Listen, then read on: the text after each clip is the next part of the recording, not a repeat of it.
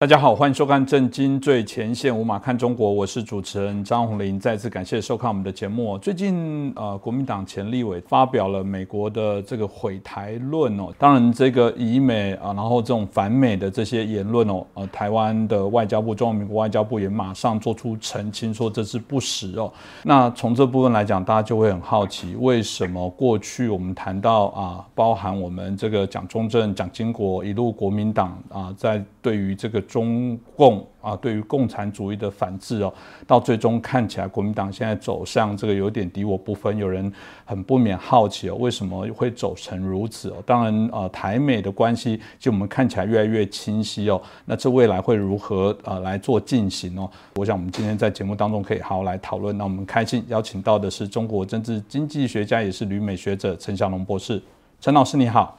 你好，主持人好，观众朋友们大家好。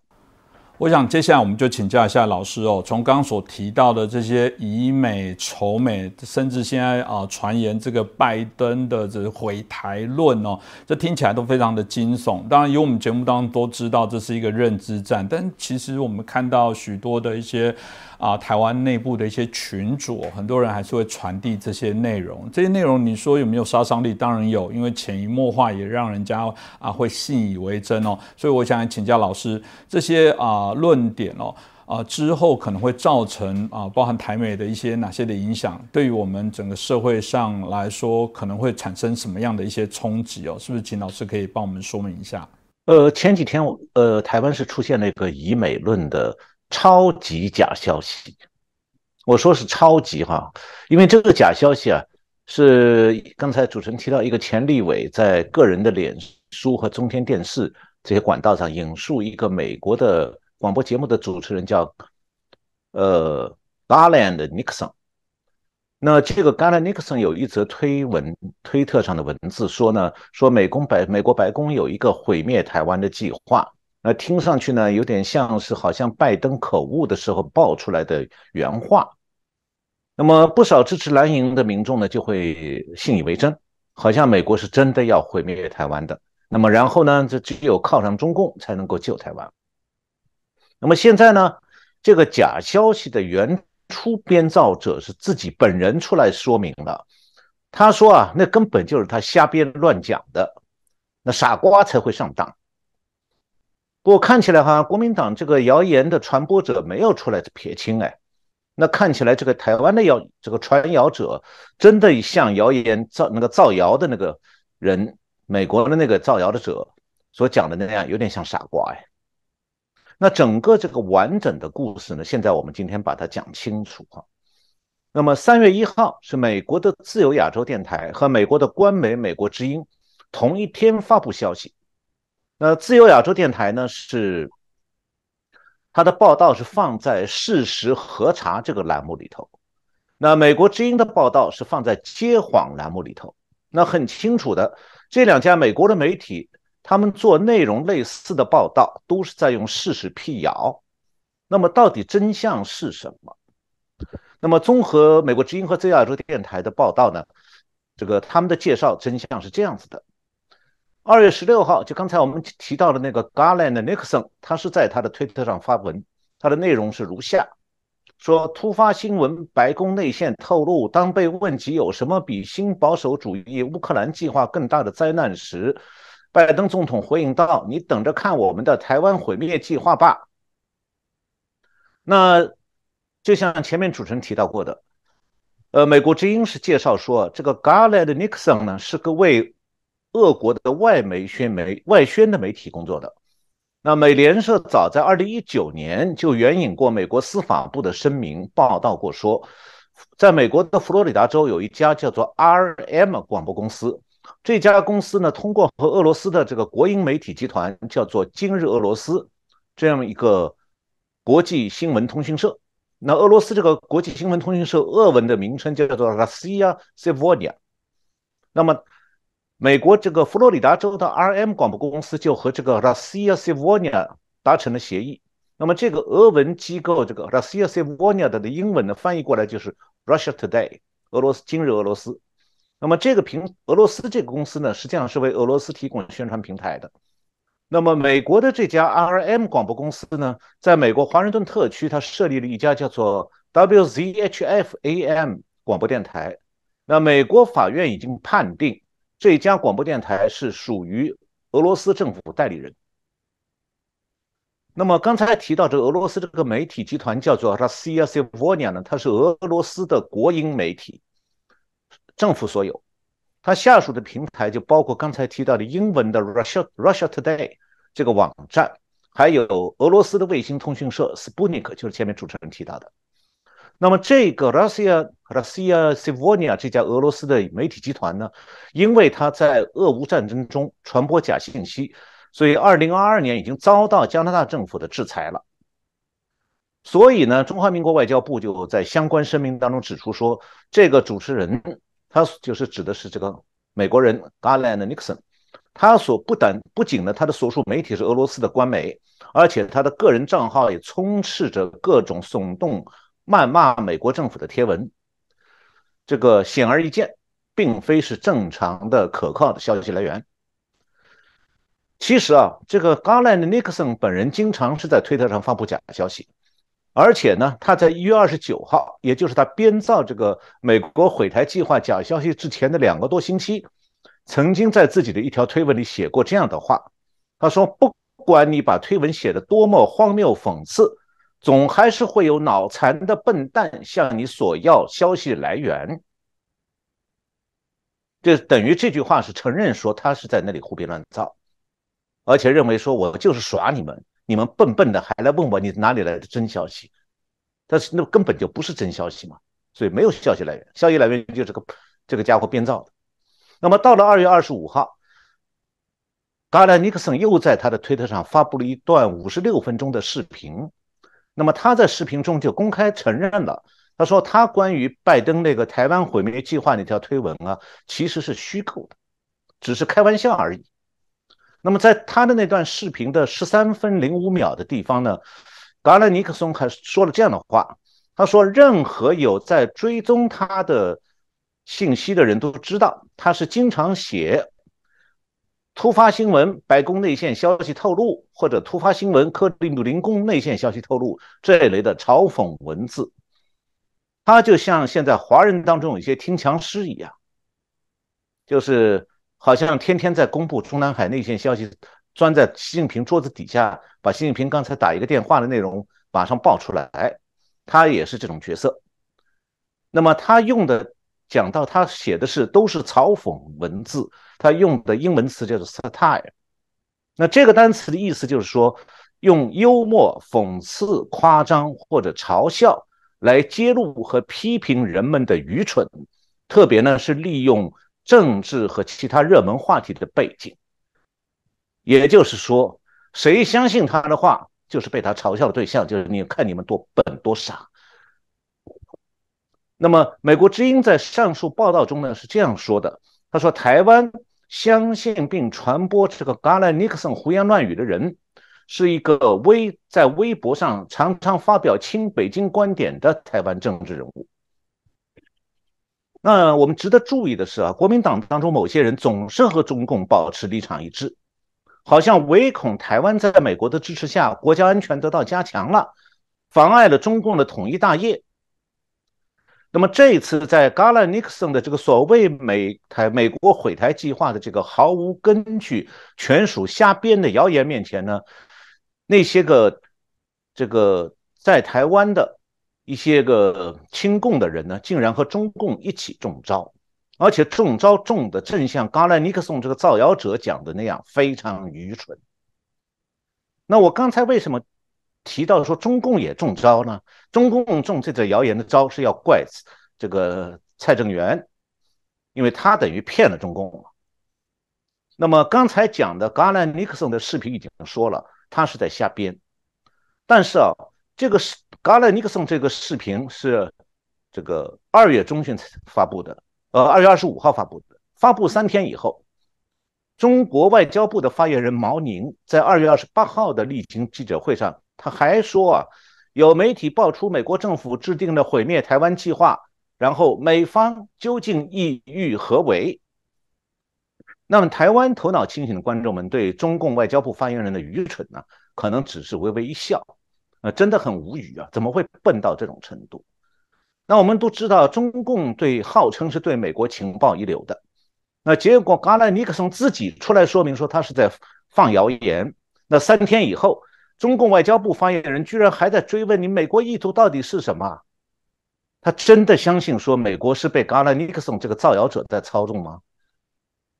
还有就是中国驻美国的大使馆有那么多人，好像他们没有哪一个。知道说要怎么样来分辨谣言和真相啊？结果他们的外交部在北京就像被蔡增元忽悠了。那么到现在呢，关于这个美国毁台计划的风波呢，应该算是落幕了。那么结果呢，就像这个中华民国行政院长陈建仁早在二月二十二号被媒体问到这个事所说过的一句话，就是台美关系史上最好，请大家勿轻信谣言。不过。台湾的观众朋友们可以从这次的谣言事件当中啊，再次得到一个教训，那就是是谁的话比较可以相信，谁的话会别有用心。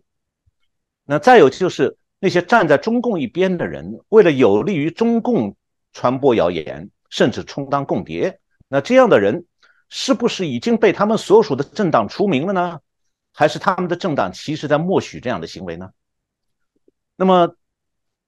对于那些个在台湾处处帮着中共做事说话的政治势力，到了选举的时候，台湾的民众，你会信任哪一方，选择哪一方呢？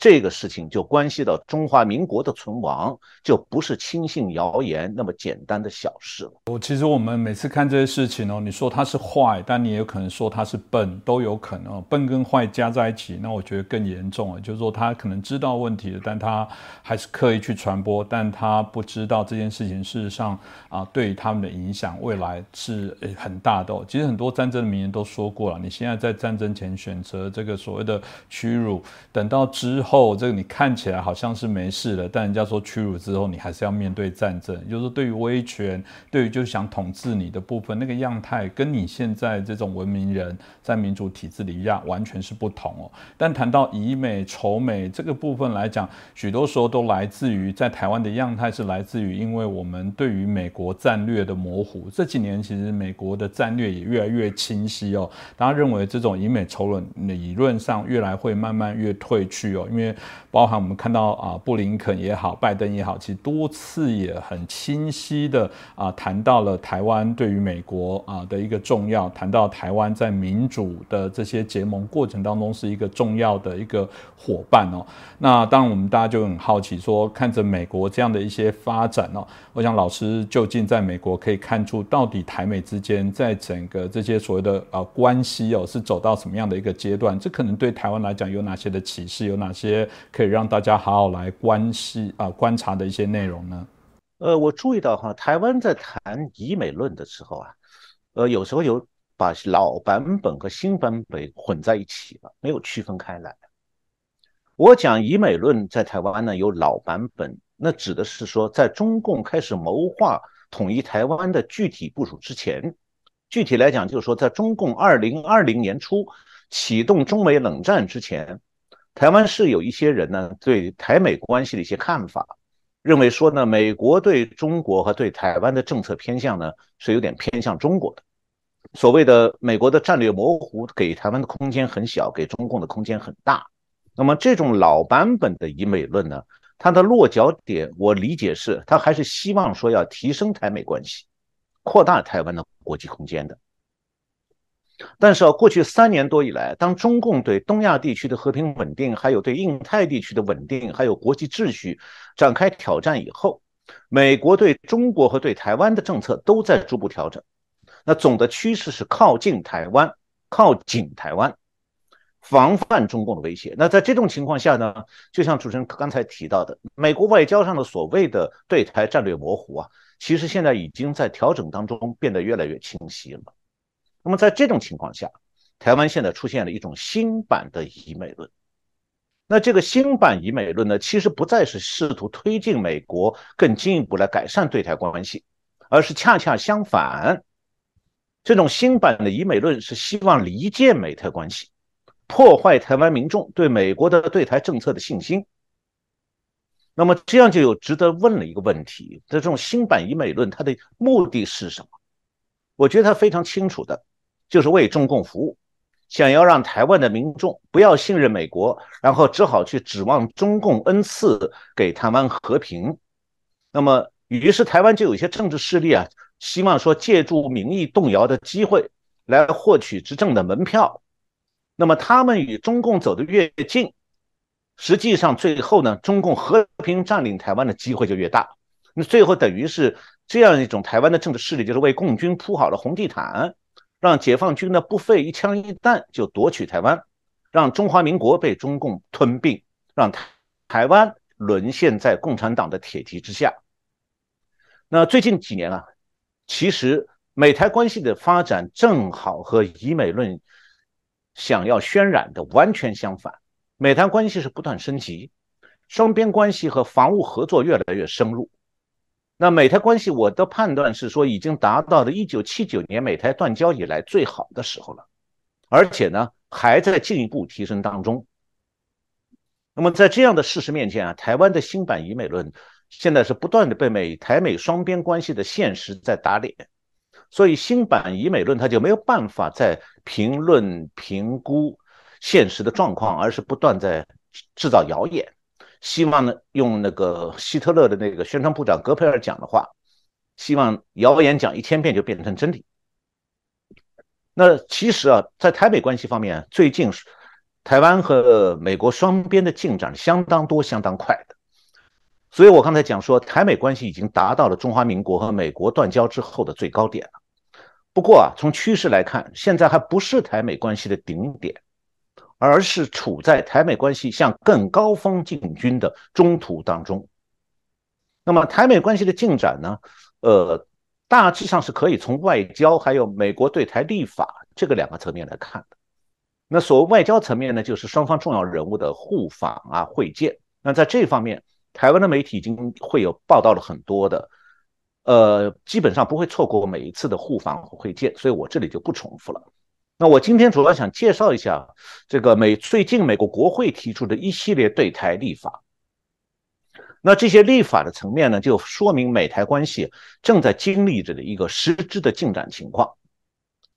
呃，这是比几天前的事情，就是今年二月二十八号，美国联邦众议院一下子在专门委员会里通过了十几个挺台抗中的法案。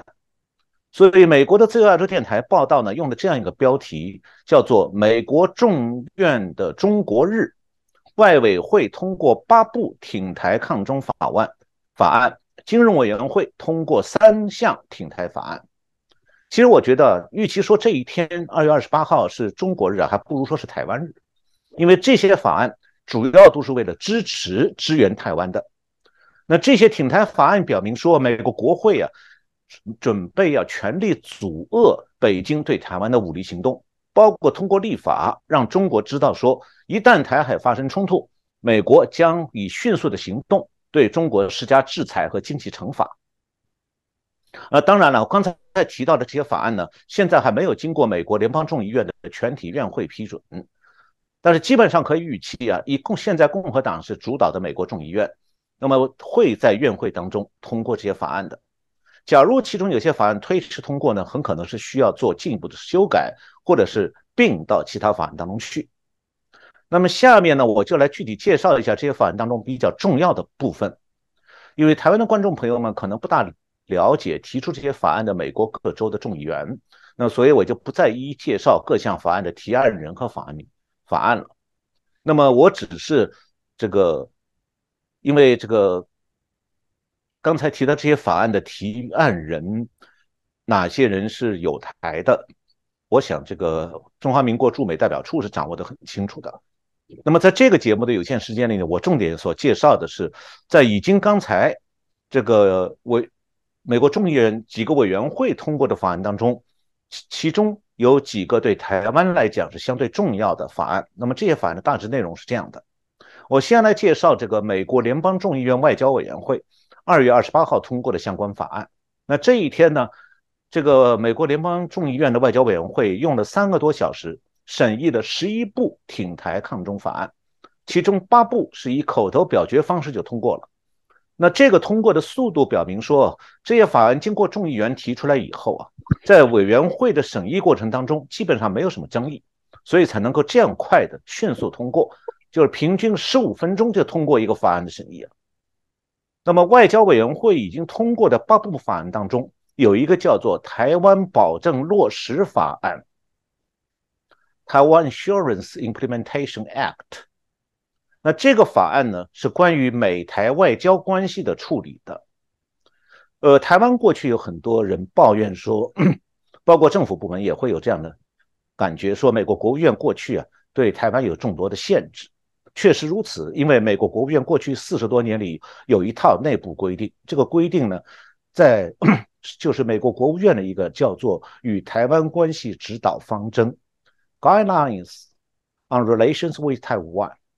那这个指国务院的指导方针呢，是对美台官方交往的地点、人员等等做了种种限制。那比方说，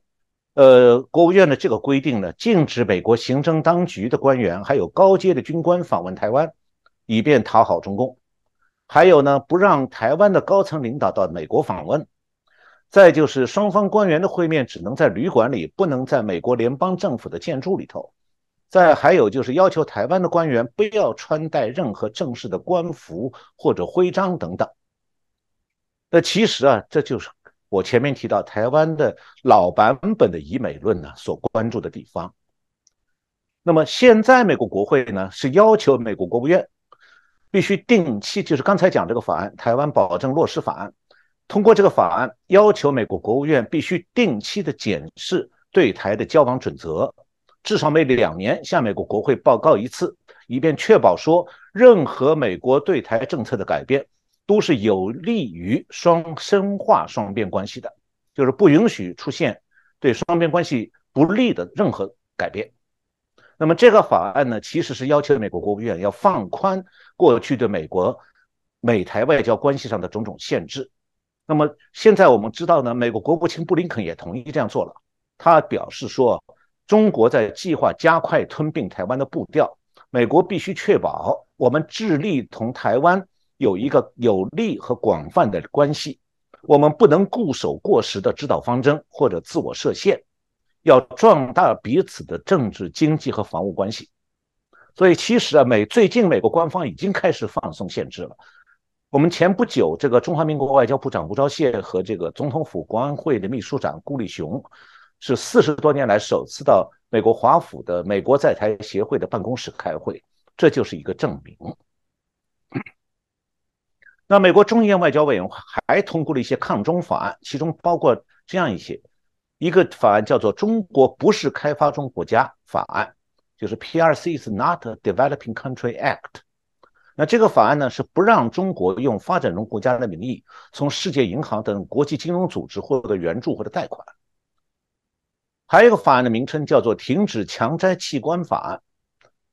（Stop Forced Organ Harvesting Act）。再有一个就是跟台湾也有关系的，叫做《海底电缆管控法案》（Undersea Cable Control Act） 等等。那么，除刚才讲的都是外交委众议院外交委员会通过的法案。那么同一天，美国众议院金融服务委员会也通过了三项与台湾直接相关的法案，其中第一项叫做。台湾冲突贺阻法案，就是台湾 Conflict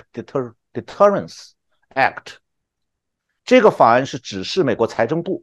在需要下贺阻中共在台湾制造的冲突的时候，可以公布为中共高阶官员提供服务的金融机构的清单，并且授权美国财政部禁止金融机构向中共的官员和家属提供服务。那么这样的话，如果中共制造台海冲突，中共领导层和他们的家人会面临严厉的金融制裁。那众议院的金融委员会是这样表示的：他们说，当然，他们中共的官员是可以避免这些代价的，就是被制裁、金融制裁的代价，只要他们能够从对台湾咄咄逼人的军国主义威胁后退。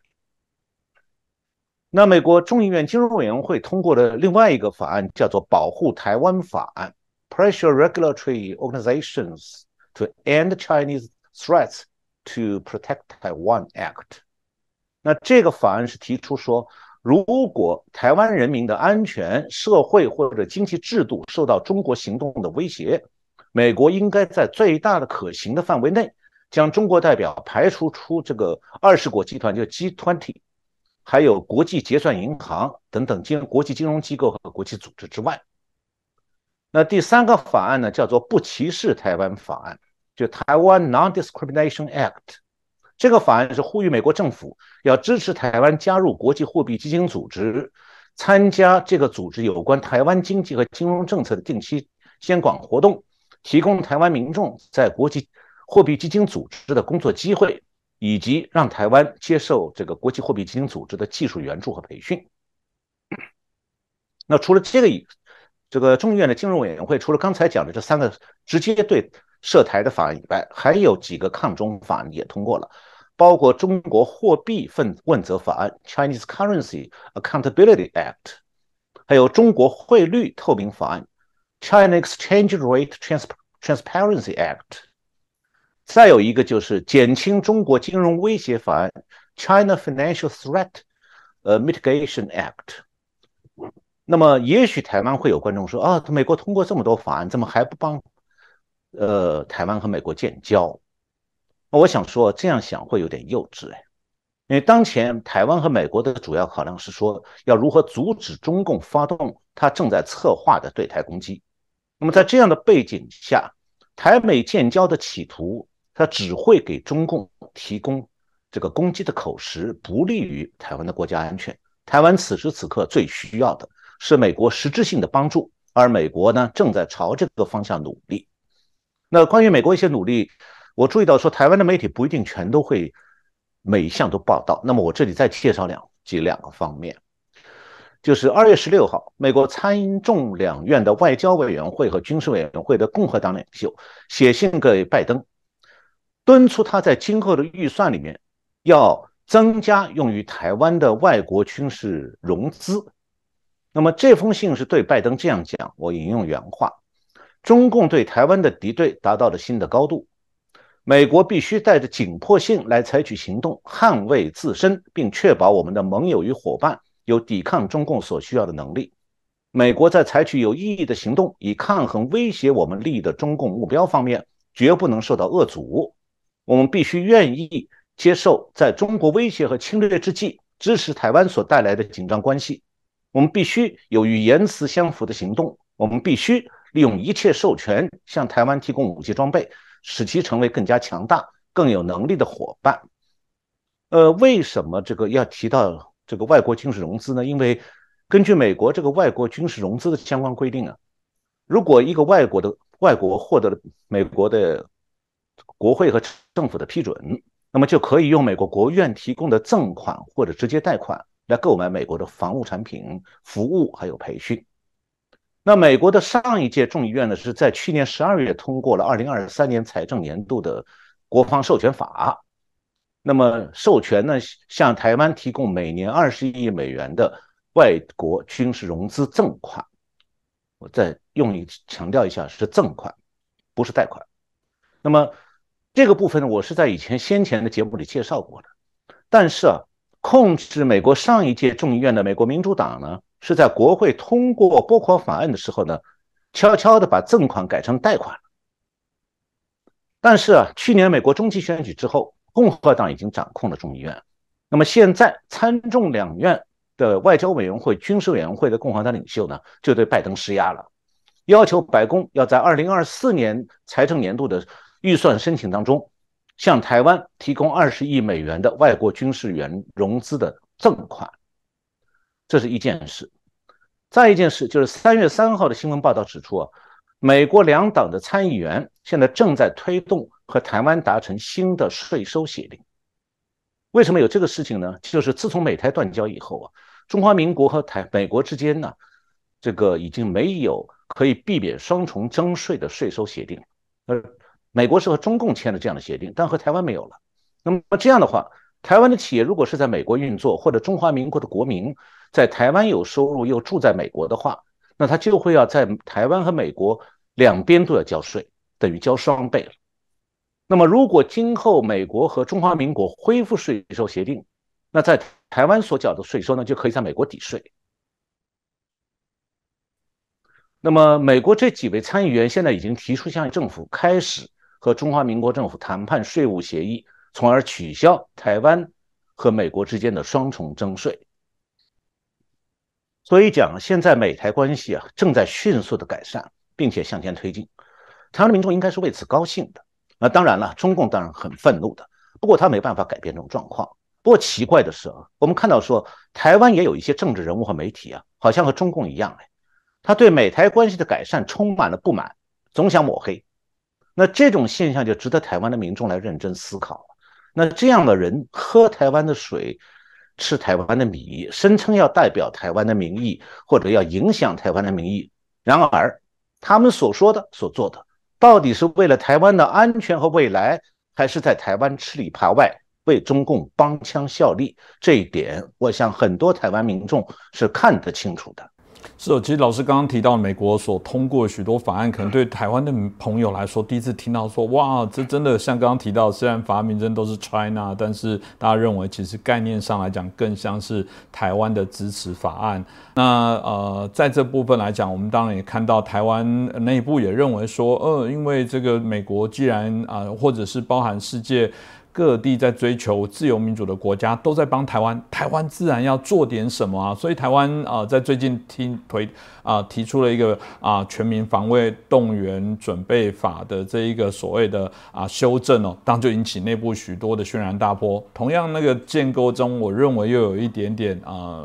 我们谈到的对于台湾自主防卫的部分啊，我认为有点在做一些啊不对的资讯的一些解读哦。但我要告诉大家，其实最近在中共内部正在习近平正在提一个叫做啊所谓的打仗型国防动员了。那在各地哦，希望可能要设立国防动员的办公室哦，所以大家就好奇说，这到底是针对台海，或者是可能针对整个美国或者世界民主的同盟的一个反扑？这到底怎么回事？是不是秦老师也可以帮我们做一下说明？那美国的国防部啊，印太安全事务助理部长叫做 Ali Ratner，他三月二号在美国的智库 Hudson Institute。哈德森研究所有一场讨论，他在讨论当中表示说，美国现在正在和盟友构建阻遏中国侵犯台湾的能力。那么他也不认为说未来十年中国会试图入侵台湾，原因不是他不想，而是付出代价太高。那中共当然明白说，美国对台湾的支持就意味着说，中共想要轻轻松松的把占领台湾作为他的国内事务，不受国际干预。这样的一个企图已经撞墙了，破产了。那从战略上来讲，现在中共啊，实质上他在想要占领台湾、攻击台湾的时候，他就必须要把他对台湾的攻击和对抗美国、还有日本等等美国其他的盟友挂起钩来。也就是说，在中共要做沙盘推演的话，他要面对的不只是保家卫国的国军，也要面对美军和日军的介入。不过呢，中共并没有要让步，中共还在顽固的不肯退让。我们上一期节目提到过，说中国的地方政府现在债务沉重，预算吃紧，但是今年中共的中央财政仍然编列了巨额军费，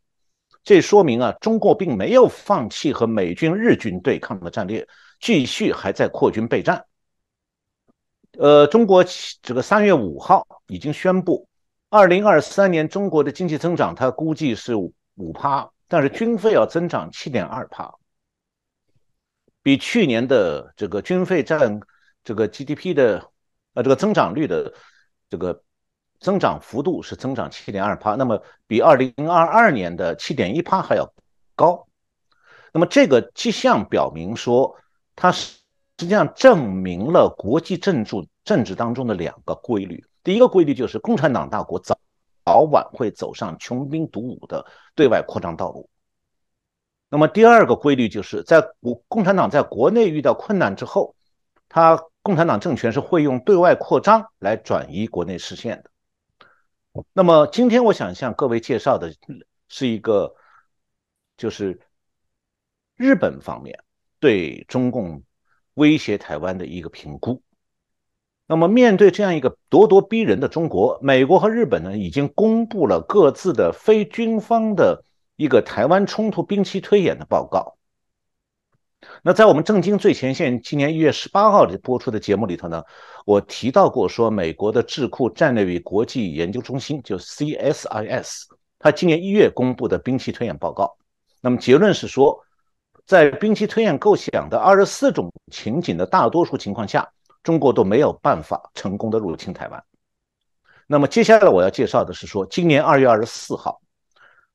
日经亚洲就 Nikkei Asia。这是一个日本媒体，它的网站报道说，日本有一家智库叫做四川和平基金会，就是 Sakakawa Peace Foundation。这家基金会发布了日本这样一个非军方智库举办的台湾冲突兵器推演的报告。那么，日本这场兵棋推演呢，一共举行了四天，结论呢和美国智库的兵棋推演一样，中共败战，台湾守住了。那么下面稍微介绍一下日本这个兵棋推演的报告哈。美国和日本的兵棋推演呢，都是假设二零二六年发生台湾海两岸的军事冲突。我这里呢只重点介绍三点。第一点，美方和日方都在兵棋推演中假设，一旦台湾受到解放军的攻击，共军会遭到国军、美军和日军的联合反击。第二，中共发动攻击两周之后。这日本兵棋推演的结论，共军的补给会被切断，然后美日两军会取得台湾的制空权。那么中共的损失多大呢？中共会损失两艘航母、一百五十四艘其他的战舰、一百六十八架战斗机和四十八架运输机，伤亡四万人。然后中共的攻台战役以惨败而结束，台湾并没有被解放军占领。那么，日本的兵器推演的第三点，我再介绍一下，就是美军和日军呢，当然也会因为保卫台湾而付出相当大的战场代价。比方讲，日本智库的兵器推演显示说，在作战当中，日本会损失一百四十四架战机，伤亡两千五百人；美军会损失四百架战机、十九艘战舰，伤亡一万人。那中国有网站是简单报道了日本智库的这次兵器推演报告。但是他只字不提解放军遭到沉重损失的这个兵器推演的结果。不过我相信啊，解放军是会绝对非常仔细的阅读这两份美国和日本的公开兵器推演报告里面的每一个字的。那接下来就有一个问题来了：当中共发觉说武力攻台可能行不通的时候，中共会放弃统一台湾吗？那中共他是永远不会说他愿意维持台海两岸现状这样的话的。那么这样的话，如果我们的各位观众来一个换位思考啊，你站到中共的角度去想一下，中共他是既想占领台湾，又没办法在战场上取胜，他会怎么办？答案蛮简单的，诱降，就是让台湾不战而降。那中共诱降的手法当然不会只是用甜言蜜语了。那台湾多年来，大部分民众都希望说维持两岸现状，所以中共用再多的甜言蜜语，也不会让台湾的大多数民众想要投入中共的怀抱，去跪到中共面前做一个卑微的小民。不过呢，诱降是中共的老把戏，在国共大陆对抗的时期，中共是屡试不爽的，因为国民政府的各级官员和国民党的各级军官屡屡中招，蒋中正是吃过大亏的。那中共也很懂，他诱降是不能单靠甜言蜜语的，首先要给军事威胁，然后给一点小小的胡萝卜。那么这套把戏，北京现在还在用，所以北京一方面是继续在台海制造军事压力，另外一方面就摆出一副要准备打仗的样子来。刚才前面主持人提到说，中共这个高调宣布说，要从上到下，从中央政府到每个县。要去政府内部要新设一个机构，叫国防动员办公室，这就是军事威胁的另外一种手法。那中共新建立的这一套从上到下的叫国防动员系统，它的层级是很高的，它是归各级政府内的发展和改革委员会，在中国简称发改委，由这个委员会来管理。它主要的功能是包括经济动员、防空、交通战备、装备动员、科技动员、资讯动员、规划、计划、编制，还有组织实施等等。那么，在中国的中央政府层级，发展和改革委员会是主管经济事务的最高机构。那么，在计划经济时代啊，它是这个，它是计划经济时代那个国家计划委员会，还有改革时代的国家经济体制改革委员会两个机构合并来而成的一个这个发改委。那么，中国在毛泽东时代的时候，国家计划委员会是统管全国各行业各地区所有的经济事务，从建设项目策划到全国统一的工资管理，无所不包。这里我讲个小插曲，最近中共的这个总理李克强卸任之前，他到三个中央机构去见了全体每个机构的全体干部，说了几句告别的话。那么这三个机构按照李克强告别的顺序，第一个就是国家发展和改革委员会，第二个是国务院办公厅，那是为总理服务的一个机构，第三个是财政部。那么李克强在财政部告别的时候，他一个字也没有提到地方财政的困境。那我们从李克强首先去到国家发展和改革委员会告别，就可以看出来说。发改委在中共的统筹管控这个机制当中的重要性。那今后呢，中共是把国防动员系统直接纳入了发改委了，也就很容易把平时的经济，把平时经济转成战时经济，这样的姿态摆明了就是一种军事威胁。我们都知道，现在没有任何国家要进攻中国。所以，中共的国防动员动员啊，其实就是军事动员、对外扩张的一个代名词。呃，那上次节目我们介绍了这个中国地方财政严重的全面负债状况，就是说中共现在没钱了。那没钱的情况下，中共对台湾的诱降自然就不会给很多胡萝卜了。所以啊，中共诱降的台湾啊，这个他是用大棒和胡萝卜这两手哈。那大棒是真的，我们刚才在讲。那胡萝卜不但会很小，而且有真有假。有的胡萝卜会是直剪纸剪的，有的胡萝卜就树枝做的。我这是比喻啊，一句话，中共现在正在加大骗台湾的力度，目的就是想逼出一个和平占领台湾、消灭中华民国的结局。那么，中共能不能得逞？选择权是在台湾的选民手里。那如果中共不战而这个让台湾不战而降，那这个目标能够实现的话，那台湾很多民众希望的维持现状这种想法还会能能够成立吗？还有希望吗？我想，尽管很多人现在可能还抱这样的希望，但是中共的铁蹄一旦踏上台湾岛，这样的希望是注定要落空的。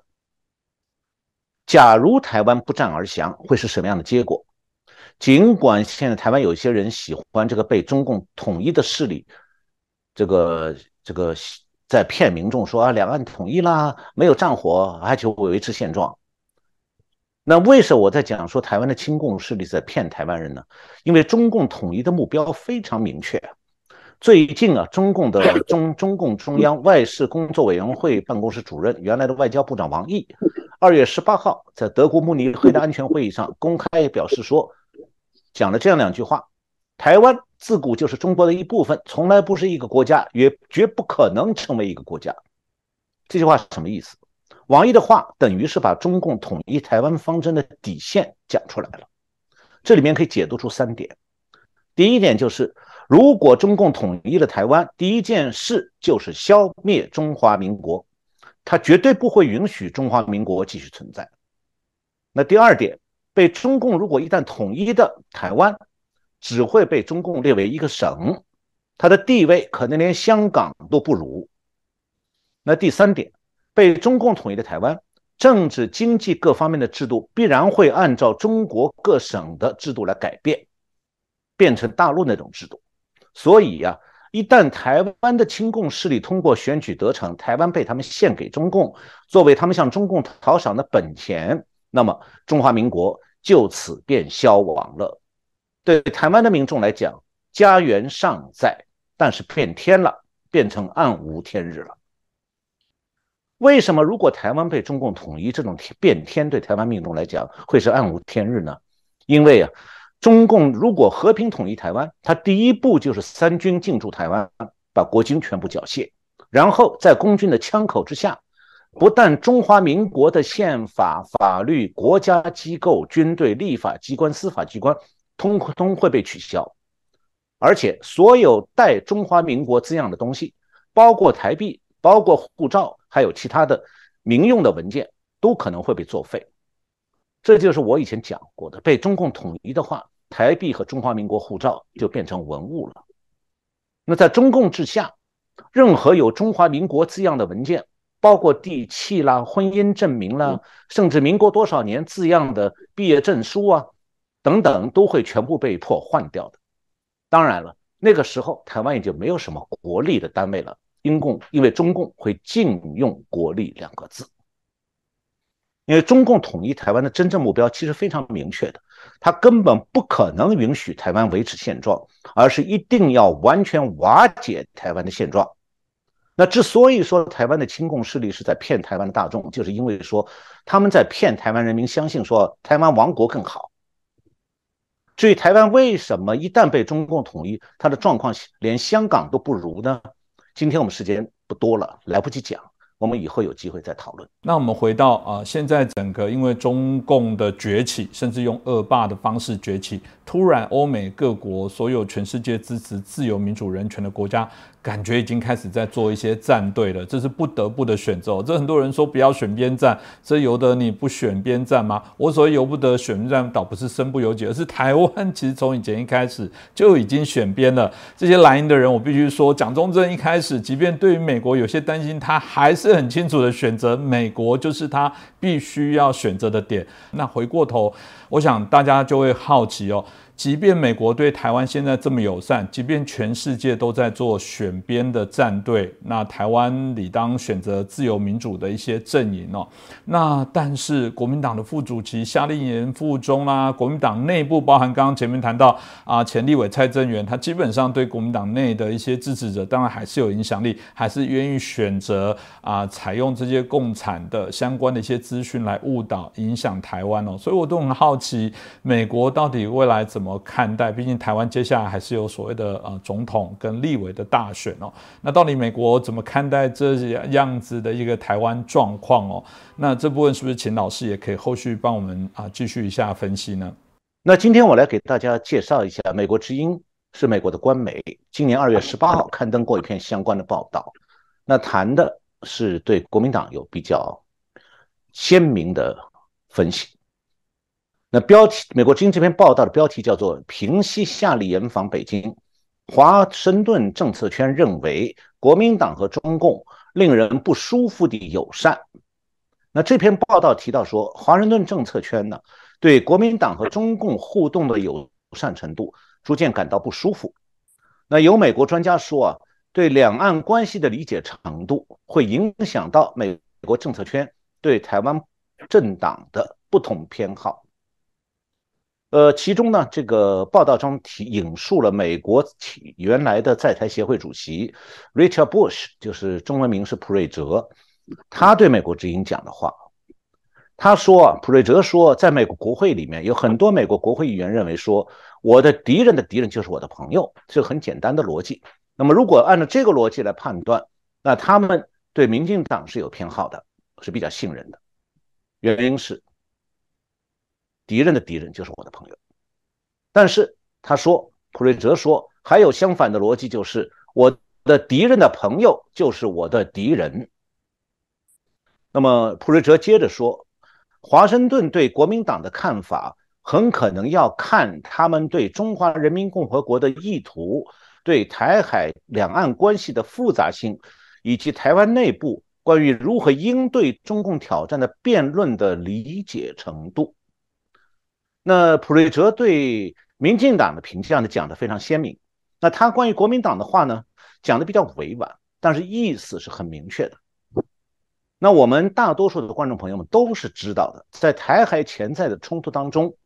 这个谁是战可能的战争的挑起者、进攻者？答案很清楚，只有中共。那谁是准备用军力和这个各种帮助来？帮台湾守护国土？答案也很清楚，只有美国和日本。那么在这种状况下，从美国的眼光里看起来，台湾处于什么样的位置呢？答案同样也是很清楚的，台湾是美国的盟友。那中共处于什么样的位置？那就更清楚了，中共是美国潜在的敌人。那既然这一切都那么清楚明白，那么台湾的政治力量当中，谁想要去和美国的敌人交朋友、套近乎，那不就是把自己摆在美国的敌人和与台湾为敌的位置上吗？那这种与美国和台湾为敌的台湾政治势力的立场，我们也就能够从台湾现在新版的以美论的那些做法也看得很清楚的。那么在台湾，中共这个大敌当前，敌我分明的，那台湾民众啊，对台湾的安全和稳定，我想至少可以看到三点。那第一点就是说，如果以为说讨好中共或者向中共磕头，就能够让中共放弃占领台湾，那已经被中共自己证明是白日做梦，完全不可能了。那么在这方面与中共对话，当然不可能让中共幡然悔悟，更不可能让中共放弃消灭中华民国的这个企图。所以与中共这种对话，反而是让中共了解说，台湾内部啊有对中共谄媚的政治势力。那么，在于他们用这个与中共对话作为这个外衣，实质上是可以在是会帮助中共去削弱台湾民众守卫家乡的努力和信念的。那我想还可以看到第二点，那就是说，当美国和日本一起在守护着中华民国的时候，如果台湾有人好像想要在中国和美国之间骑墙。实际上，他真正扮演的角色是阻挠美国援助台湾，同时为中共占领台湾而减少障碍。那这样做就是明确的对台湾大多数民众的背叛，也百分之百是对中华民国的背叛。啊，还有个最后第三点，那就是既然中共已经一再明确的表明说，他占领台湾的目标毫不动摇。而且他还有截止期，那么台湾安全的外援主要就是靠美国的支持和帮助，而且美国现在正在努力的一步一步的增加对台湾的支持和帮助。那如果在台湾鼓吹中共策划的新版的以美论，在客观上就会把台湾推向中共一边，其结果必然是台湾自绝生路。那关于这三点呢，我们今天没有很多时间讨论了。但是我们震惊最前线节目啊，会不断的为台湾的观众朋友们来提供最新的国际资讯，帮助大家他来了解台湾目前的这个国际情境，那么以及在这样的情境当中，台湾的机遇和希望。是，谢谢老师。我想台湾间因为大选的关系，接下来这个以美、反美、仇美各种一些论述的部分呢，我觉得一定会持续哦。甚至只要对于台湾友善的国家，这种怀疑这个国家、怀疑这个人、怀疑这个政治人物，我想都会是如此哦。这个是台湾民众必须要啊深刻，真的必须去了解哦。虽然这样的一个题目，我们在节目当中也不止一次来谈，但显然这个问题还是会持续发酵，因为有用。我觉得我们身在一个。自由的环境里面，却不去啊做一些事实的一个查核，我觉得这非常可惜。其实我觉得在主持啊这一个节目，我自己觉得还蛮开心的原因是，许多的朋友有时候在路上遇到我们会跟我们打招呼，说他是节目的观众，他们有支持这个节目。我必须说，其实这些跟我打招呼的朋友，他的光谱还真大。我们的节目还真的不是所谓的偏民进党、偏国民党、偏蓝、偏绿，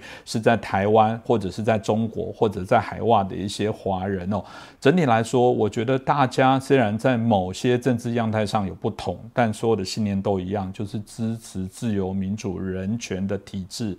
所以，我们现在在为我们自己这样的一个领域在捍卫，很难想象还有人故意在做这些破坏。我想也是我们陈小龙博士哦，刚很语重心同、心长的谈到说。好不容易台湾有那么好的制度，为什么有人还想破坏？那为什么我们没有能力来分辨清楚？我觉得这是所有的观众朋友，我觉得我们自己有的的社会责任，我们自己要努力来捍卫这块土地。啊，所拥有的这些一切宝贵的资源哦，那再一次感谢陈小龙老师哦。如果对我们的节目喜欢，也欢迎帮我们这一集可以转传、按赞、分享给更多的朋友。再次谢谢老师，也感谢大家的收看。谢谢洪林兄，谢谢观众朋友们收看我们的节目，再见。